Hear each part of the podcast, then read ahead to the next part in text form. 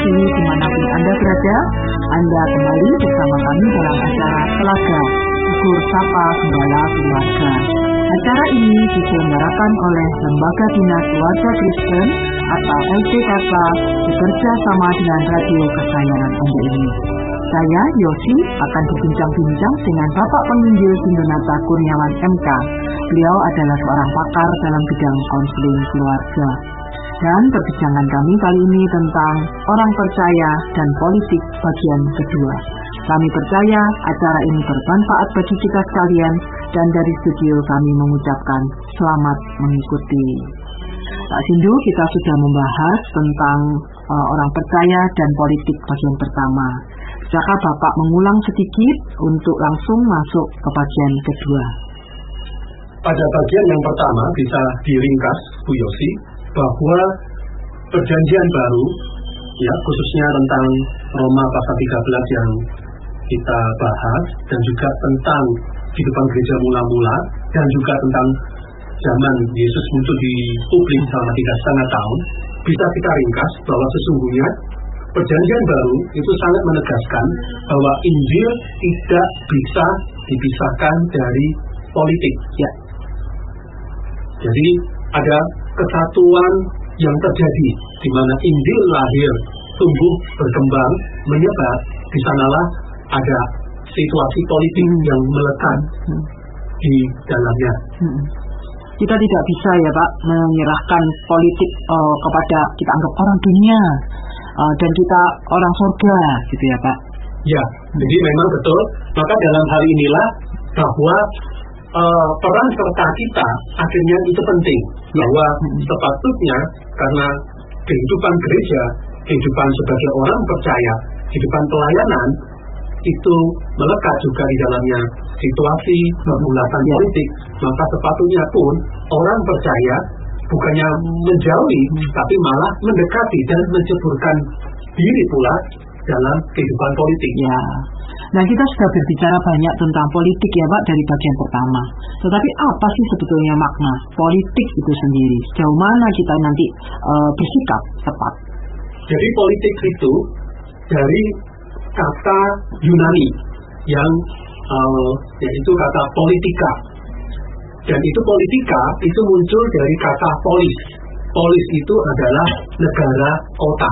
Hmm. Jadi kita tahu uh, kota Athena ya di antaranya itu adalah negara kota di zamannya uh, Kristus, Aristoteles, Plato, Socrates. Jadi sanalah muncul kata polis dan muncul istilah politik. Jadi dari kata polis yang artinya kota atau negara kota ini, maka muncul kata politik yang artinya adalah usaha yang ditempuh oleh warga kota atau usaha yang ditempuh oleh warga negara untuk memunculkan kebaikan bersama. Jadi politik itu adalah upaya untuk mengelola kekuasaan di masyarakat agar terjadi pemerintahan yang membawa kebaikan bersama bagi warga yang tinggal di dalamnya. Hmm. Jadi dengan kata pengertian ini, Bu Yosi, maka kita lihat apakah ini positif atau negatif kata politik ini? Positif.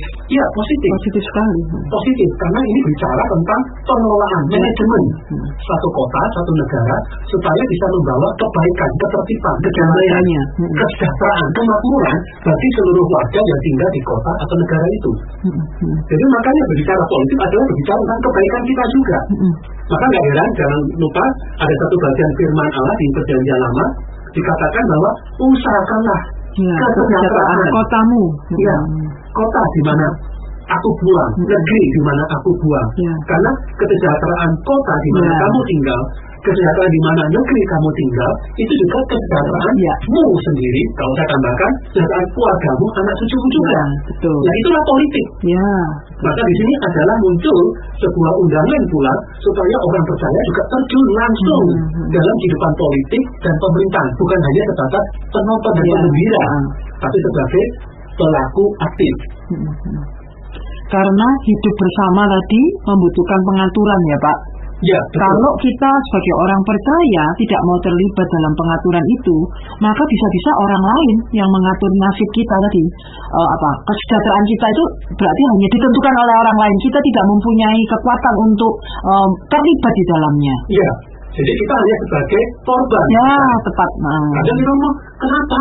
Hmm. Kok kita sebagai orang percaya serba dibatasi? Ya. Kenapa terjadi ketidakadilan? Ya. Kita sebagai orang percaya Hmm. seperti Ditekan. Hmm. ditekan dan hanya cuma sekedar pelengkap penderita, suruh bayar pajak, tetapi soal bicara hak, kita Ya. tidak diberi hak yang sama dengan kelompok masyarakat yang lain. Ya.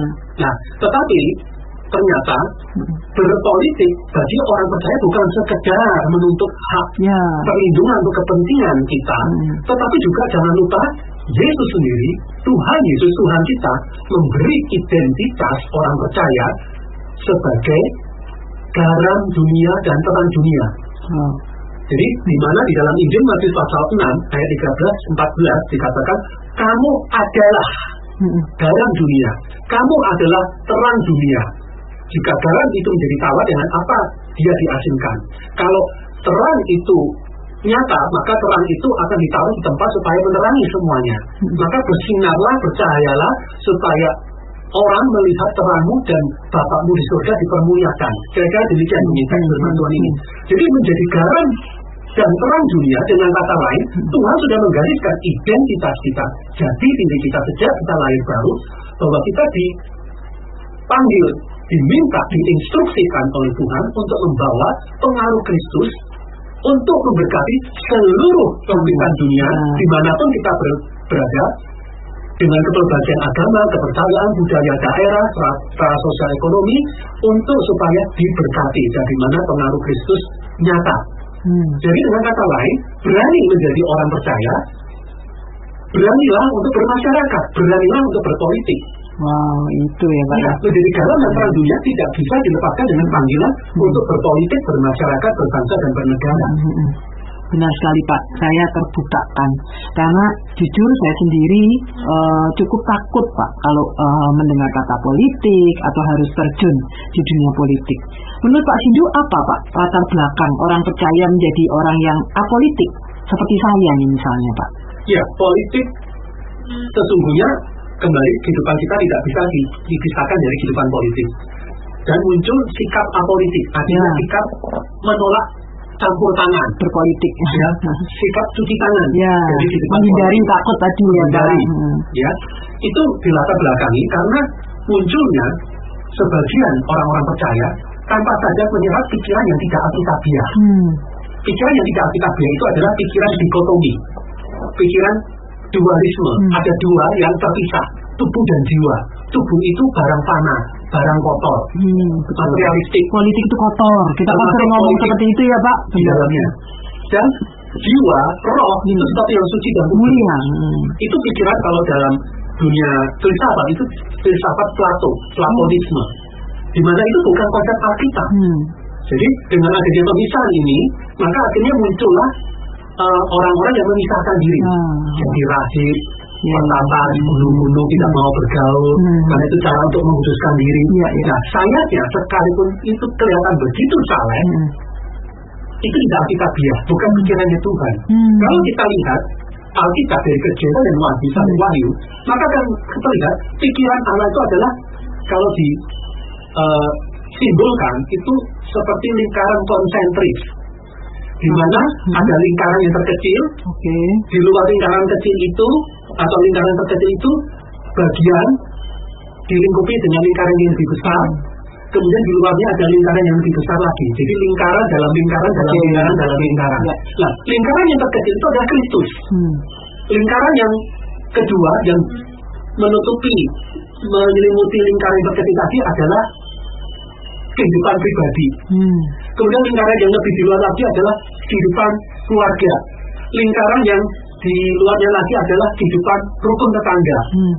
Kemudian lingkaran yang lebih di luar lagi lingkungan eh, rukun warga. Oke. Kemudian muncul kelurahan, Ya. muncul kecamatan, muncul kota, Kota. Hmm. muncul kabupaten, muncul provinsi, muncul negara. Negara. Hmm. Jadi itulah yang Alkitabiah. Pikiran Kristus, pikiran Alkitab kalau disimbolkan adalah berupa lingkaran konsentris.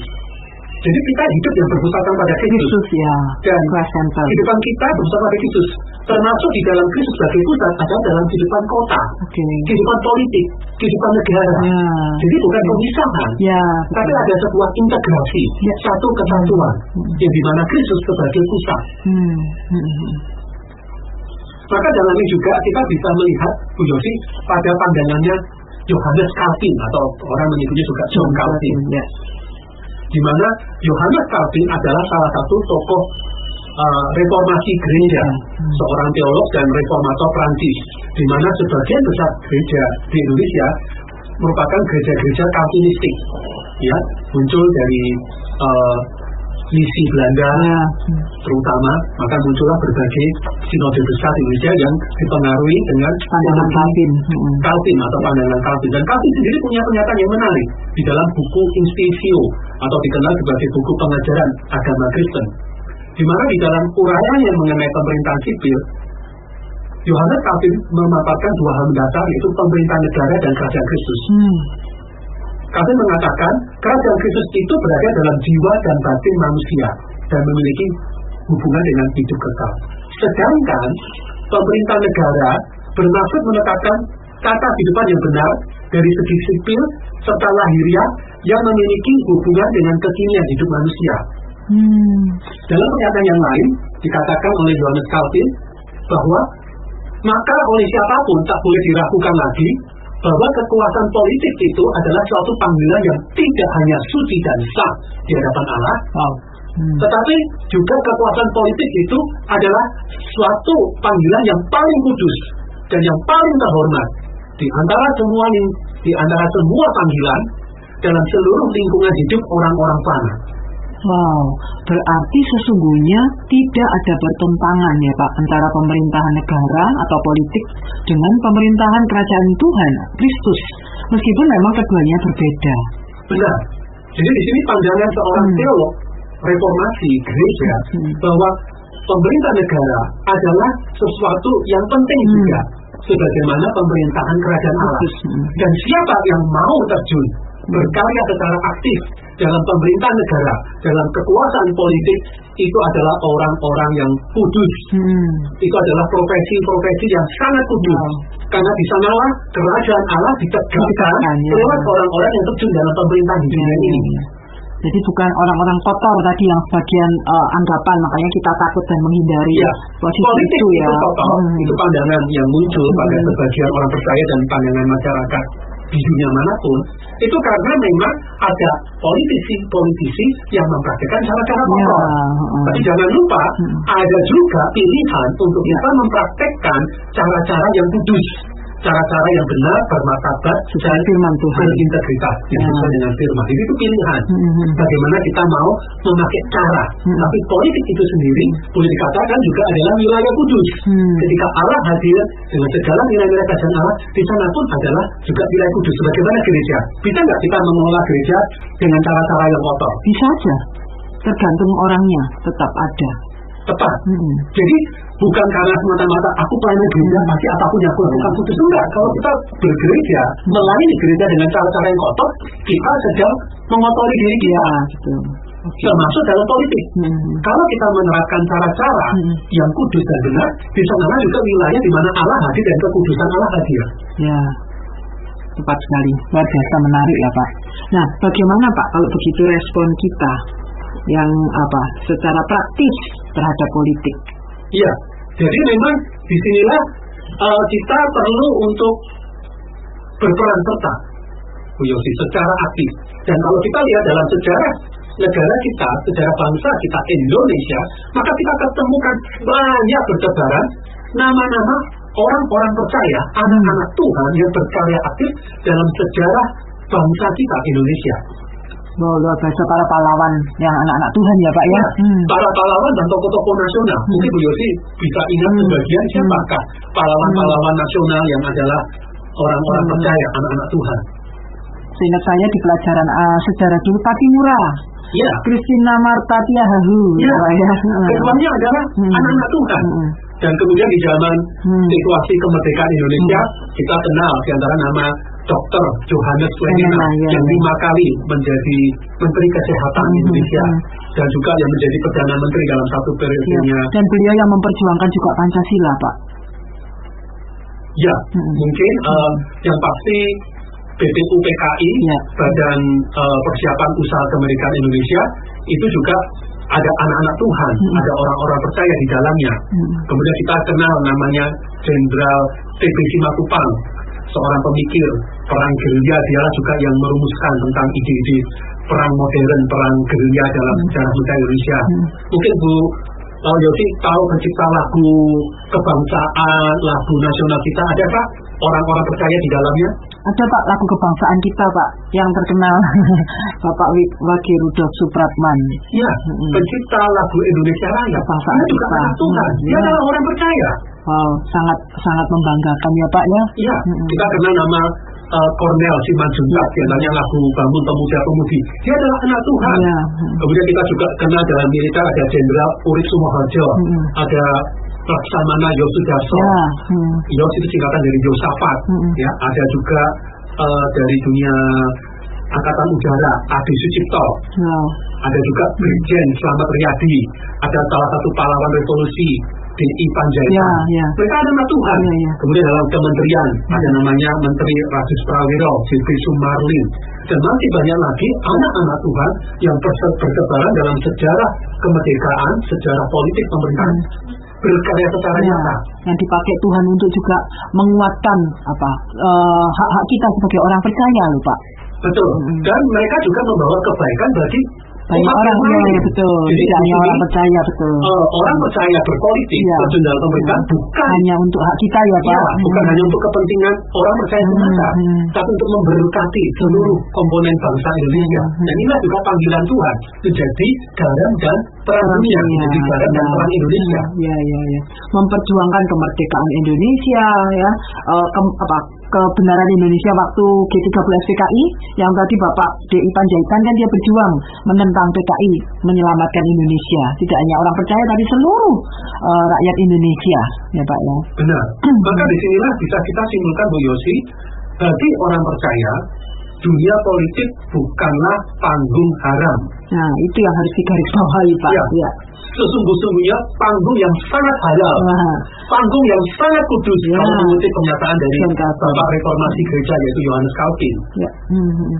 malah ini menjadi sangat penting untuk panggung politik dan pemerintahan, panggung ketatanegaraan untuk kita tekuni, gumuli demi kemajuan bangsa Indonesia, demi kebaikan seluruh komponen masyarakat Indonesia.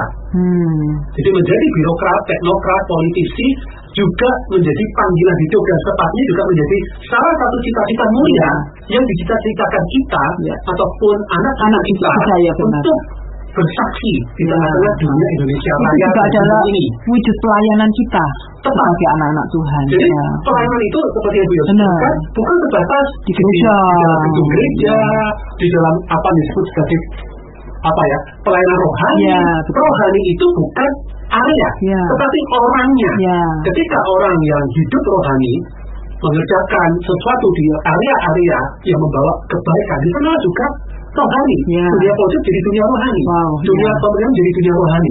Yang membawa kemuliaan bagi Tuhan kita. Kalau gitu anak saya nanti saya uh, dorong menjadi presiden gitu ya Pak. Tepat. nah, kalau begitu masukan Pak Sindu untuk apa? Secara praktis apa oh, yang dapat dilakukan kita sebagai keluarga, sebagai gereja, sebagai orang tua eh, terhadap konteks politik ini Pak. Ya, yang pertama sepatutnya gereja, berbagai komunitas pelayanan, dan keluarga-keluarga orang percaya ajarkan kebenaran ini. Hmm, kepada Bahwa Injil dan politik sangat berkait erat. Ah, Menjadi orang percaya berarti dipanggil Tuhan untuk menjadi garam dan terang di dunia politik, di dunia bermasyarakat, berbangsa, bernegara, dan pemerintahan. Ajarkan ini dalam kurikulum bina iman, Hmm. di mana pun kita berada, berjemaah dan melayani, Hmm, hmm. ataupun di mana uh, anak kita sejak anak-anak ya Pak, sejak anak-anak kesadaran ini ditanamkan. Ya, Hmm, jadi ikut sertakan diri Hmm. kita, Hmm. anak kita, jemaat kita, Ya. komunitas kita, keluarga kita dalam percakapan-percakapan, dialog-dialog, dan juga aksi-aksi Hmm. konkret dalam kaitan bermasyarakat, berbangsa dan bernegara. Libatkan diri dan libatkan orang lain. Jadi misalnya anak-anak kita yang masih kecil, baik ada istilah sekarang kan berkembang kunjungan Ya, studi, ha. ajak ke Hmm. gedung DPRD Ya. atau DPR eh, Parlemen Senayan kalau itu di Jakarta atau di setiap kota dan kabupaten itu ada gedung DPRD. Mm-mm. Ajak untuk berkunjung. kota. Iya. Mm, dikenalkan. Ya. Bahwa di sinilah juga panggilan mulia. Hmm. Panggilan mulia bukan hanya menjadi pendeta Iya, di gereja, iya, iya. tapi menjadi hamba Kristus di parlemen, di pemerintahan sama mulia, Hmm. bahkan bisa jadi jauh lebih mulia. Kenapa? Artian Memisahkan. akan melindungi gereja, Oh, akan menjadi berkat bukan hanya dalam lingkungan intern gereja, Ya. tapi bagi masyarakat di luar gereja. Hmm, hmm, hmm. Menarik ya Pak. Bahkan itu tadi itu tadi eh, aksi konkret bermasyarakat punya hati yang peduli dengan sesama, mungkin terhadap anak-anak yang lebih berkekurangan itu mulai kita tanamkan sejak kecil supaya mereka sadar perannya sebagai garam dan terang dunia. Betul. Jadi bangunlah kepedulian tentang kota kita. Ya, tepat. desa di mana Ya. kita tinggal. Misalnya kadang kita kan hanya cuma maaf modalnya mengomel, mengkritik. Iya. Kok banjir ini, Iya. kok kering, panas ini, pohon-pohon ditebangi, oh pemerintah nggak becus, Iya. lurahnya atau kepala desanya korup, ini gimana nih partai-partai, berempong. Ya oke boleh mengkritik dan marah, tapi coba Apa yang bisa kita lakukan? Ya. Ya. Mari kita sebagai komunitas orang percaya, baik atas nama gereja, jejaring antar gereja berbeda denominasi, ataupun juga kita komunitas orang percaya bekerjasama dengan kelompok-kelompok IPA yang berbeda. Ah, Sebagai ya. satu masyarakat, satu bangsa. Ya. Kita terjun aktif, kerja bakti. Ya. Kita buat aksi-aksi untuk penghijauan. Ya. eh, lingkungan fisik lewat pohon-pohon yang ditanami. Hmm. Kita membuat aksi-aksi bagaimana pengentasan kemiskinan Ya. yang disebut oleh Bu Yosi. Ya. Bagaimana ketertiban terjadi. Jadi ada kepedulian nyata. Ya. Dan dalam hal ini, politik yang kita dukung bukanlah politik sektarian. Maksudnya sektarian Sekarang bagaimana? begini, Hmm. jadi kita terjun dalam dunia politik dan pemerintahan bukan sekali lagi atas nama sekedar untuk kepentingan oh kita sebagai gereja lokal, Oh, kita sebagai oke. orang percaya hanya peduli untuk itu. Oke. Tapi politik yang kita mainkan adalah politik kebangsaan. Hmm, hmm, Jadi tentang penegakan pelestarian Hmm. NKRI Ya. Negara Kesatuan Republik Indonesia yang berbineka tunggal ika mengakui keberagaman tapi diikat dalam satu semangat kebangsaan Pancasila. Dan dilandasi Undang-Undang 45 itu perlu kita upayakan Hmm. bahwa kita mengakui keberbedaan Ya. dan di dalam keberbedaan bukan berarti kita bermusuhan dan saling menyedarkan tapi di dalam keberbedaan kita saling mengisi bersinergi membangun Indonesia Raya jadi di sini politik kebangsaan Ya. jadi gereja tidak perlu lagi ketakutan Ya. ada seminar Mm-mm. politik seminar kebangsaan kita undang tokoh-tokoh politik Dari berbagai agama. agama dari berbagai partai politik tidak apa-apa Mm-mm. jadi gereja memang ataupun satu organisasi lainnya sepatutnya tidak mencondongkan diri pada salah satu parpol Hmm. tapi kita berdiri dan mengayomi di atas semua partai Ya. politik Untuk kepentingan yang lebih besar. ya Hmm. itu politik kebangsaan Ya. jadi di sini gereja tidak perlu ketakutan Hmm. malah proaktif Hmm. mengundang Hmm. bahkan mengutus jemaatnya Untuk berani keluar. untuk berani. Kita Hmm. pun sebagai orang tua berani untuk mendoakan Tuhan saya berkati anak saya minimal salah satu anak saya jadi kata Bu Ya. jadi presiden. Indonesia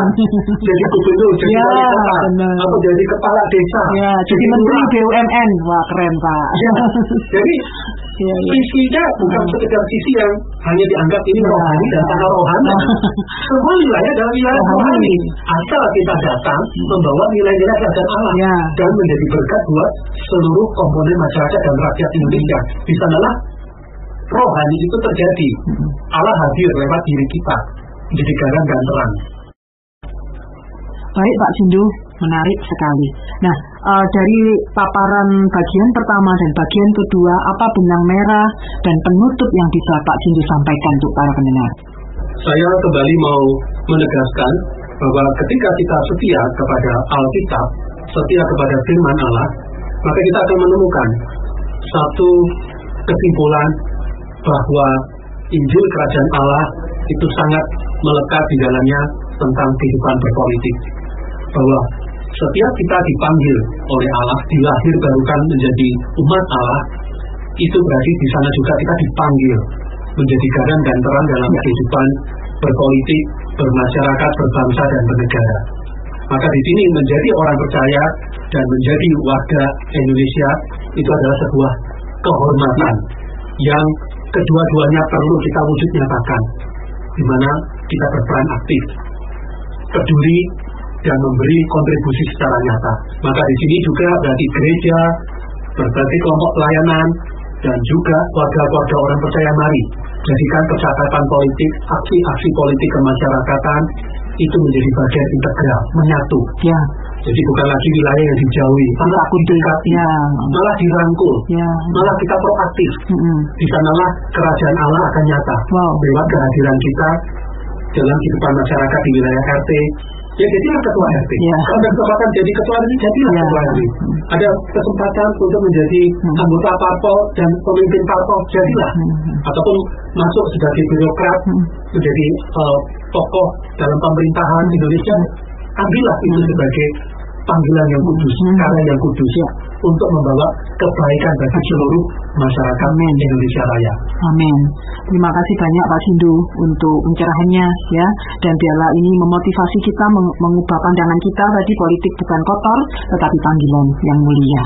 Para pendengar sekalian, terima kasih Anda telah mengikuti perbincangan kami dengan Bapak Penginjil Sindunata Kurniawan MK dalam acara Telaga, Tegur Sapa Gembala Keluarga.